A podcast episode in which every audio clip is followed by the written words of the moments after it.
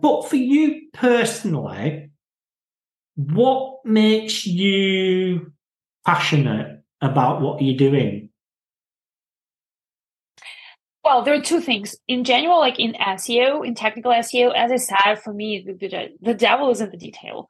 Like I've seen so many things, so many fascinating things when you just look and they look good on the surface, but then when you dig a little bit, things don't look good.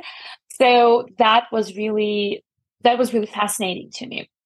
And then when it comes to teaching, what makes me passionate to seeing my students' results because I get messages like, "Oh, I just landed a new job, like a much better job. I just um, landed a new client. I had a student, Alex. She is amazing. She's just like, okay, she went through my um uh, through my previous general SEO course, and then she's like, okay, I want to go specifically in technical SEO. So she went through my technical SEO course, and I remember she finished and she messaged me, oh. You inspired me so much. I now really want to go and pursue specifically uh, technical SEO um, opportunity and they have a company on my radar and they have a dream opportunity and I really want to get it.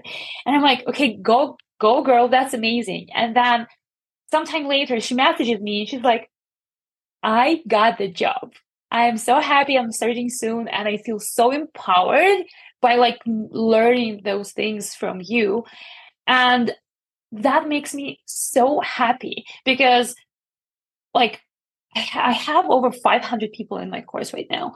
And it's just, it's a lot. And it's helping like to improve the industry in general, right? The knowledge in the industry. And I'm just th- thankful to the industry in general. And I, this is my way to give back and to help people to be much better at their jobs and to get better opportunities. That's, that's what I love. You've been listening to the Unscripted SEO Interview Podcast with me, Mark A. Preston. Join us next time as I interview more top SEO professionals.